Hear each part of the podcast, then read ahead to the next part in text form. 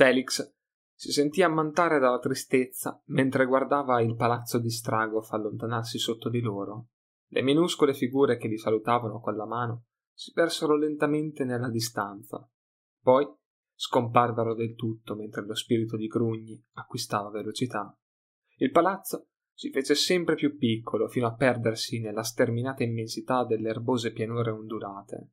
Felix camminava senza tregua sul ponte di metallo. Avrebbe mai rivisto Ulrica? Lei era convinta di no, e doveva saperne di più di lui, avendo vissuto tutta la vita ai confini con la desolazione del caos.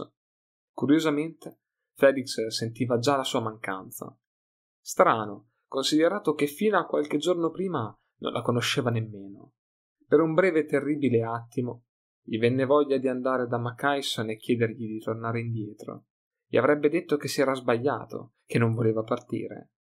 Si trovò a rimpiangere di non essere rimasto laggiù con lei, ma tutto era accaduto così in fretta e all'improvviso l'impresa dei nani lo aveva di nuovo travolto.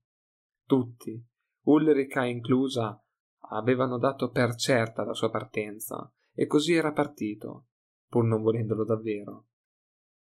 Era sempre così che andavano le cose nel suo mondo.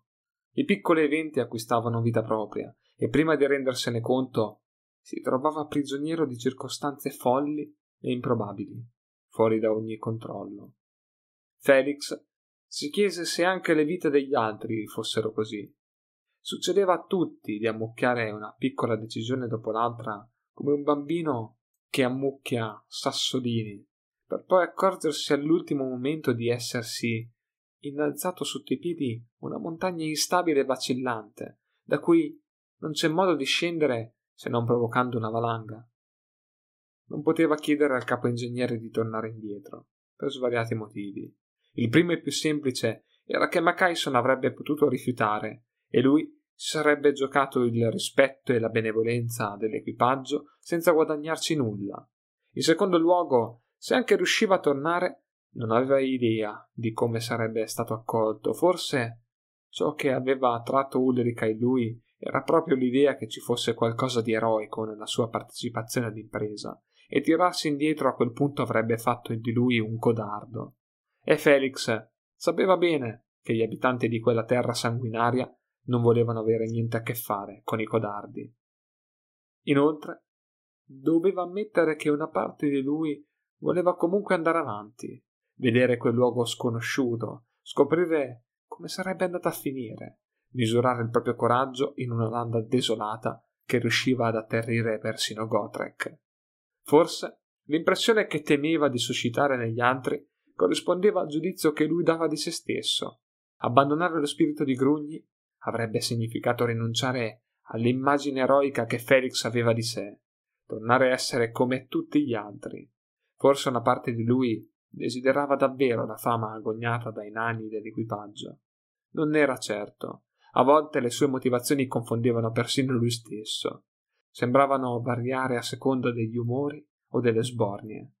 Sapeva solo che in quel momento stava malissimo e che voleva rivedere Ulrica. Il suo malumore sembrava aver contagiato l'intero equipaggio. Tutti i nani stavano in silenzio, con espressioni sofferenti. Forse anche loro provavano quell'inspiegabile tristezza, o forse erano semplicemente ubriachi, dato che la sera prima ognuno di loro aveva fatto baldoria come un marinaio di Marienburg, o, a essere malignamente precisi, come un nano davanti a un fiume di alcol gratuito. Felix doveva ammettere che il dirigibile non era il posto ideale per smaltire una sbornia. Il ponte vibrava visibilmente e l'intera gondola tremava di tanto in tanto quando attraversavano le nuvole o le zone di turbolenza. Raggiunse il ponte di comando e notò che era quasi vuoto, fatta eccezione per l'equipaggio di base necessario a pilotare il dirigibile. Camminò di malavoglia verso Makaisson, poi guardò fuori dal finestrino. La vasta mole di pietra delle montagne era sempre più vicina. Vide che erano diretti verso il passo del Sangue Nero, che si spalancava davanti a loro come le fauci di un grosso demone. Poco dopo si ritrovarono al suo interno, circondati dalle montagne che incombevano minacciose, all'altezza del più basso di quegli strani picchi lucenti. Felix fece per osservarli, ma la sostanza scintillante che li avvolgeva sembrava sfuggire curiosamente allo sguardo. Gli occhi gli scivolavano sopra come un uomo che ruggiola sul ghiaccio, e Felix si rese conto che era impossibile guardarla da vicino. Era il primo segnale che lo avvertiva delle stranezze del caos, ed era certo che non sarebbe stato l'ultimo. Il passo era brullo e sassoso, il sentiero era costellato di masse di forme bizzarre, sui quali apparivano incise eccentriche rune. Notando che alcune riverberavano una luce bianca, Felix prese un telescopio da Makaisson e mise a fuoco l'immagine. Scoprì con orrore che non si trattava di simboli tracciati col gesso, ma di scheletri deformi incatenati alle rocce. Saranno sacrifici umani a opera dei guerrieri del caos? Si chiese, o lapidi lasciate dai Kisleviti come avvertimento. Entrambe le ipotesi erano tutt'altro che da escludere. Borek comparve al suo fianco, osservando per qualche minuto uno sbigottito silenzio. Felix sapeva che il giovane nano condivideva il suo stato d'animo.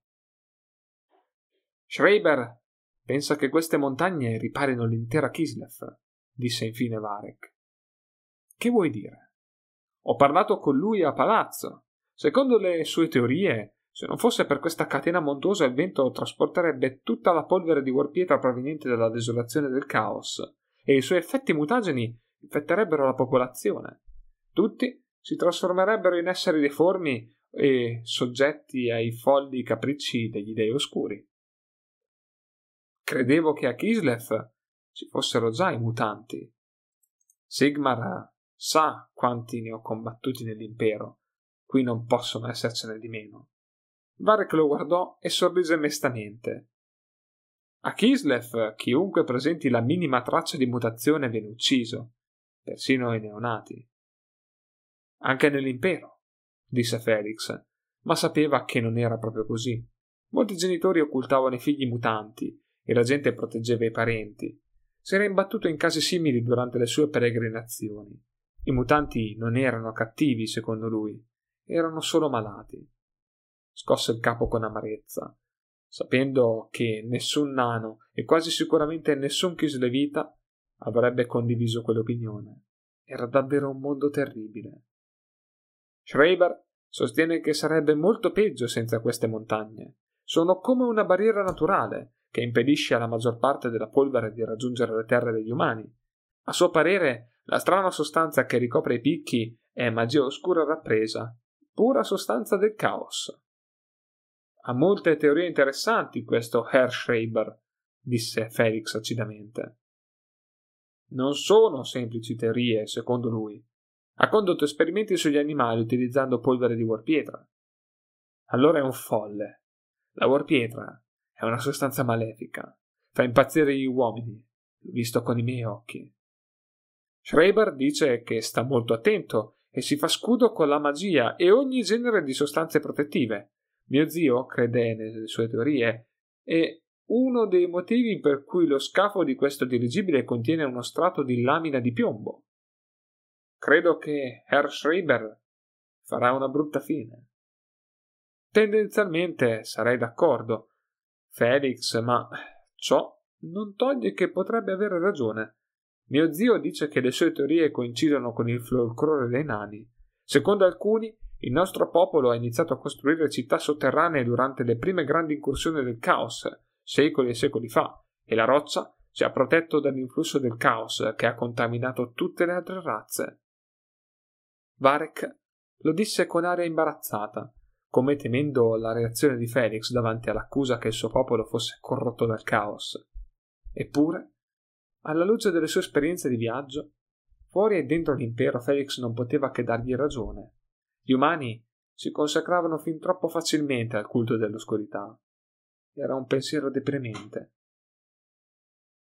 Una volta superate queste montagne, saremo alle soglie del reame del caos, borbottò Borek cupamente. Pensi che gli incantesimi che Schreiber ha praticato sul dirigibile ci proteggeranno? Chiese Felix. Io non mi intendo di magia, Felix.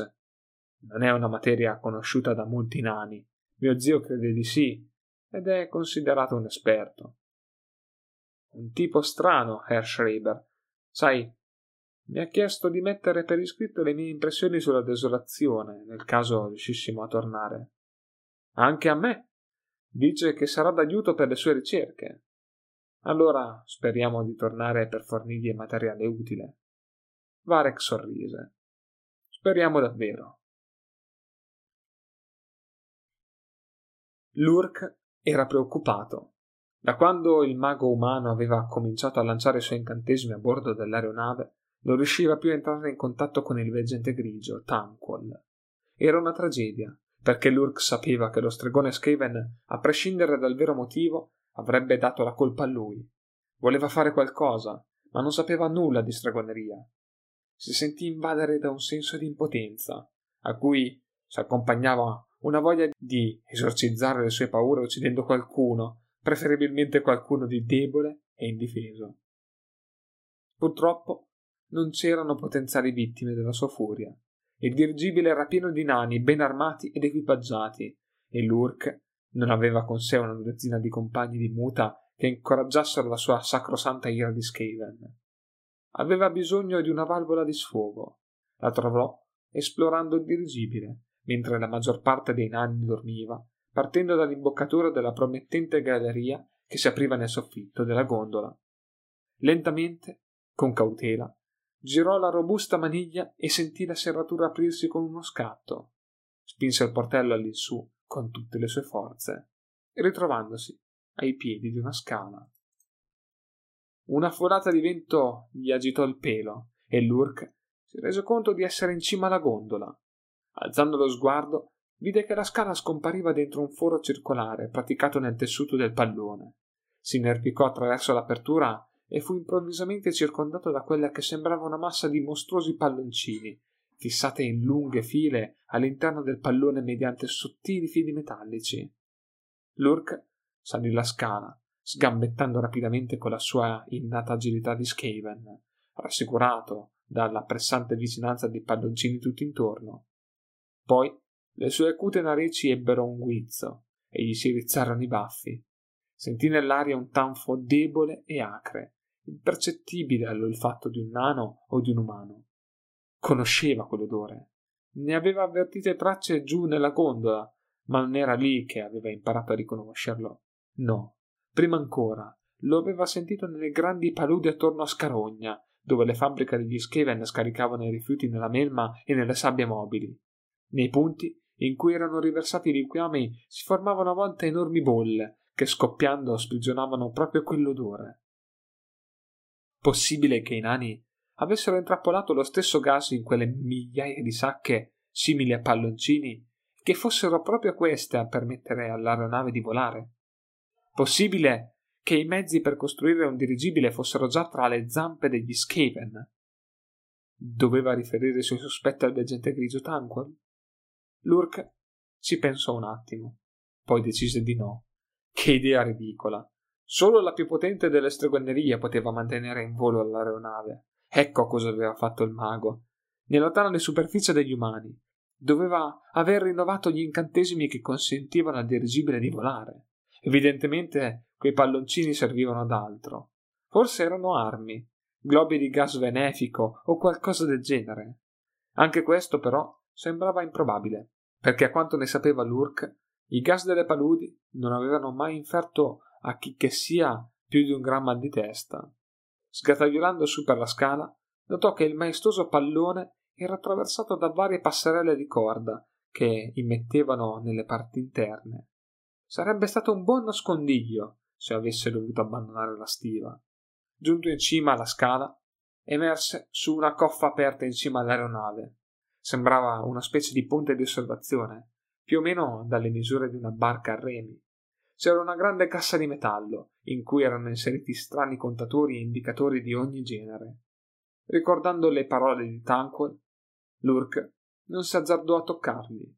Lì accanto, su un grosso cavalletto, vide un telescopio montato su una grande arma multicanna, che gli ricordava i cannoni organo affrontati nelle battaglie contro gli umani e i nani.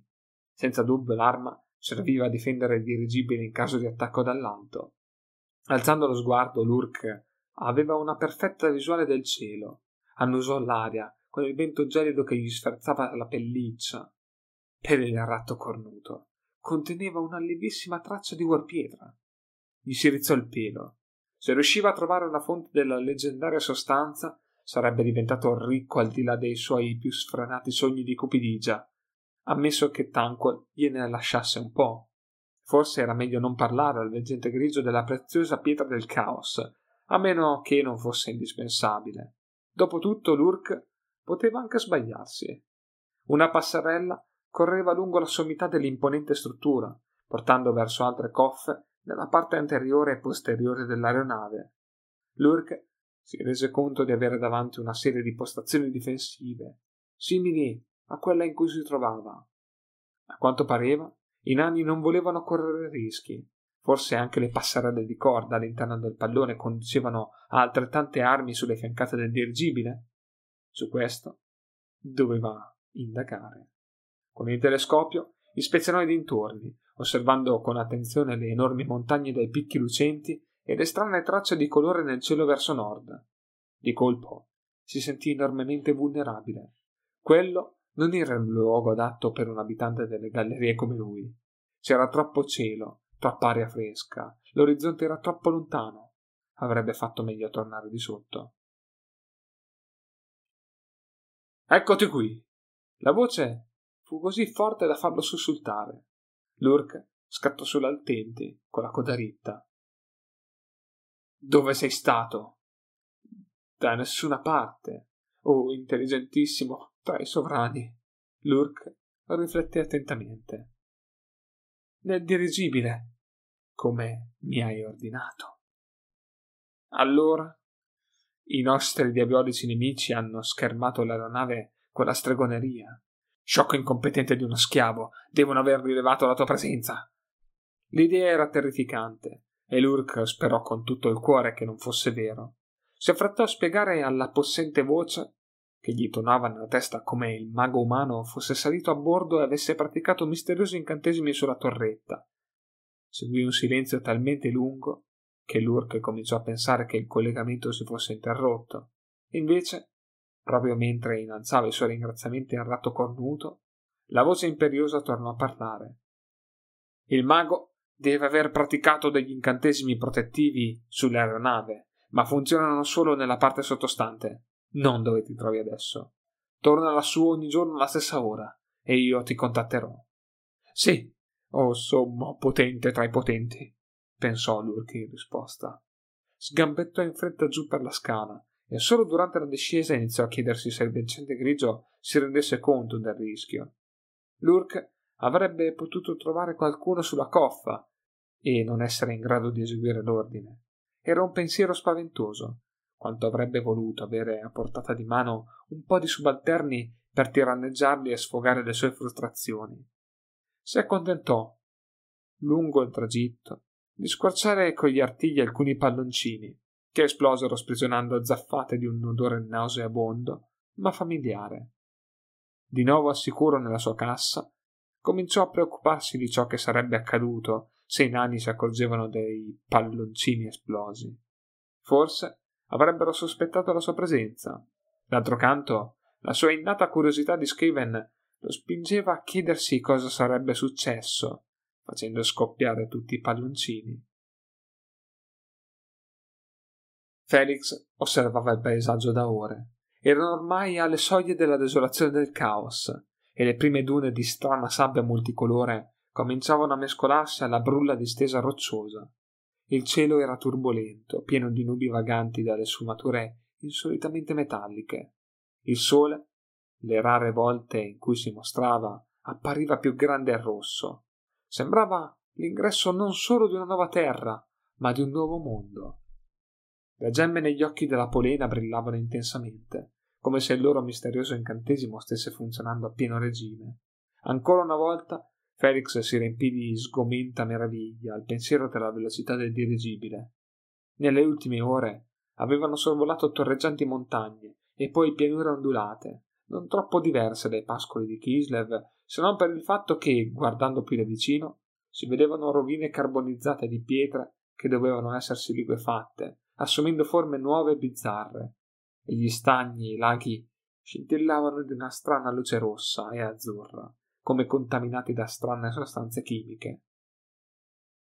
Alle pianure erano seguite le palude, e poi la tundra. La temperatura era crollata, e talvolta raffiche di neve e cremisi si erano abbattute contro i finestrini, per poi sciogliersi, scorrendo lungo i vetri, in goccioline rosse, che a Felix ricordavano spiacevolmente il sangue. Alla fine, quelle terre desolate avevano lasciato spazio a un territorio completamente privo di vegetazione, una distesa sassosa, costellata di massi torreggianti simili ad antichi menhir. Era improbabile che fossero stati arretti dagli umani, ma non si poteva mai dire. A tratti il dirigibile aveva sorvolato piccoli branchi di uomini bestia, che si erano battuti il petto lanciando urle di sfida. Altre volte era passato sopra gruppi di uomini in cerca di cibo, che si erano dispersi al suo arrivo. Felix vide dal telescopio che tutti avevano le stimmate della mutazione.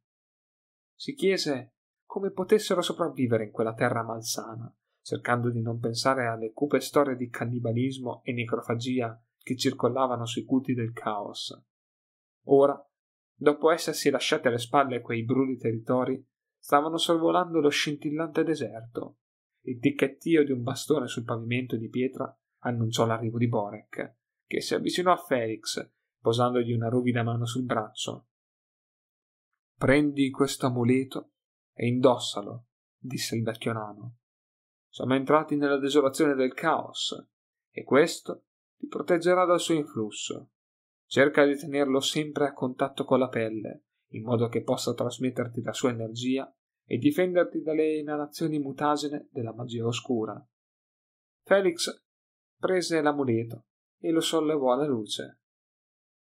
Era una gemma appesa a una catenella d'argento e identica per forma e colore a un pezzo di ghiaccio, come le stalattiti che spesso in inverno pendevano dalle grondaie a casa di suo padre. Felix non aveva mai visto un cristallo del genere. Al suo interno gli parve di scorgere un tenue bagliore. Toccò la pietra, quasi aspettandosi di trovarla ghiacciata. Invece era leggermente calda. Felix inclinò la testa e guardò il vecchio nano con aria sospettosa. «L'ha fatto Herr Schreiber, vero?» Borek gli rivolse uno sbagliante sorriso da gnomo. «Non ti fidi di lui, vero, Herr Jäger?» Felix scosse il capo. «Non mi fido di nessun mago che ha rapporti con il caos. Posizione incommiabile, ma anche un po' sciocca. Ho una certa esperienza di magia e di caos». Borek guardò fuori dai finestrini con un mesto sorriso. «Anch'io. E lascia che te lo dica. A Maximilian Schreiber affiderei la vita». «Bene. Sembra proprio che tu lo stia facendo. Sei davvero testardo. Per noi nani è una dote ammirevole. Tuttavia, hai torto riguardo al mago. Io lo conosco da molti anni. Abbiamo parlato e viaggiato insieme. Io ho salvato la vita e lui ha salvato la mia. In lui non c'è macchia». La calma autorevolezza del maestro del sapere era più convincente delle sue parole. Felix sentiva che il nano aveva ragione, eppure lui era cresciuto in una torre dove la magia e il caos erano spesso guardati con orrore. Con i maghi aveva vissuto esperienze terribili. Era difficile mettere da parte tutta una vita di pregiudizi, e Felix lo disse. Il maestro del sapere alzò le spalle, poi indicò la gondola in cui si trovavano. «Persino i nani possono cambiare, Herr Jäger, e noi siamo molto più legati di voi alla tradizione e al pregiudizio. Questo stesso dirigibile contravviene alla tradizione di una delle nostre gilde più potenti, eppure abbiamo messo da parte i nostri pregiudizi, perché ne avevamo davvero bisogno». «Tu pensi che io abbia davvero bisogno di questo amuleto?» «Penso che sarà la tua migliore protezione contro il caos, Herr Jäger, finché dura la sua magia. E credimi, contro il caos avrai bisogno di protezione». Borek si voltò e gridò qualcosa a Makaisson in rapido nanesco. Felix restò sbigottito, sentendolo parlare quella lingua aspra e gutturale. Fino a quel momento tutti i nani intorno a lui avevano sempre comunicato il Reikspiel. All'inizio Felix pensava che fosse una questione di cortesia, perché lui era straniero e non poteva capirli, ma poi si era reso conto che il vero motivo era la loro mentalità particolarmente sospettosa. Certo, lo facevano per cortesia, ma anche perché consideravano sacra e segreta la propria lingua e non volevano che altri la imparassero a meno che non fossero assolutamente degni di fiducia. Fra gli umani di sua conoscenza, solo i più alti sacerdoti di Sigmar conoscevano a fondo la lingua nanesca e la insegnavano in via esclusiva agli altri sacerdoti dopo l'ordinazione. Se Borek aveva deciso di usarla adesso, doveva significare che Felix aveva superato una certa barriera e il vecchio nano si fidava di lui. Ne fu vagamente compiaciuto. Ho ordinato al pilota di abbassare la quota in direzione di quelle rovine. Mi sembra di riconoscerle, disse Borek. Felix seguì la direzione indicata dal maestro del sapere, portandosi all'occhio il telescopio. Vide disseminati tra gli edifici in rovina oggetti simili a carrozzone di metallo, le cui uniche aperture erano i finestrini a feritoia, per il conducente, e altre 4 fessure laterali per le armi. Avevano un'insolita disposizione di ciminiere sul retro, e nessun gioco a cui attaccare le bestie da soma. Per certi versi ricordavano i carrozzoni da guerra imperiali, completamente coperti, o i carri armati a vapore che aveva visto una volta a Nun. Qui ci accampammo durante la nostra ultima spedizione nella desolazione, disse Borek. Vedi quelle carcasse arrugginite? Erano i nostri veicoli. Fummo attaccati in questo punto da una banda di nemici e li respingemmo a caro prezzo. Sotto quei tumuli di pietra seppellimmo i nostri morti. Il dirigibile si era fermato sopra le rovine. Gli altri nani si accalcavano dietro i finestrini e gli oblò per dare un'occhiata con la stessa mirata soggezione che Felix aveva visto in certi pellegrini umani dentro i santuari. Lo scenario era un esempio preoccupante dei pericoli della desolazione, ma anche una prova rassicurante che qualcuno era già stato lì e quel luogo non era un'incognita assoluta. Felix sorvolò con lo sguardo i veicoli abbandonati e le tombe vuote, e la tristezza tornò a farsi sentire, 2 volte più intensa. Quei resti erano lì da oltre 20 anni, e gli unici altri sguardi che vi si erano posati appartenevano a mostri e adoratori del caos. In quel momento Felix rimpianse sinceramente di non aver abbandonato la spedizione finché era in tempo. La grotta in cui Gotrek trovò la sua ascia si trova da queste parti, annunciò Borek con voce sommessa. Davvero, fu a causa del fallimento della spedizione che Gotrek divenne uno sventratore? No, quello avvenne più tardi. Borek lo guardò con un mesto sorriso, aprì la bocca per dire qualcosa, poi la richiuse, come accorgendosi di aver parlato troppo. Felix avrebbe voluto chiedergli altro, ma si rese conto che se il vecchio nano non voleva parlare, non c'era modo di fargli cambiare idea. Ricordandosi dell'amuleto che teneva ancora distrattamente in mano, fu colto dal pensiero che Borek ne sapeva sicuramente più di lui, e forse era meglio prestare ascolto alle sue parole. Si appese al collo la catena d'argento, lasciando penzolare la pietra dentro la camicia. Sentì uno strano fornicolio nel punto in cui toccò la pelle. Un brivido lo attraversò, per poi svanire, lasciandosi dietro solo un tiepido bagliore che non lo rassicurava. Borek gli dette una pacca sulla schiena. «Bene», disse. «Ora sei protetto meglio di quanto fossimo noi allora».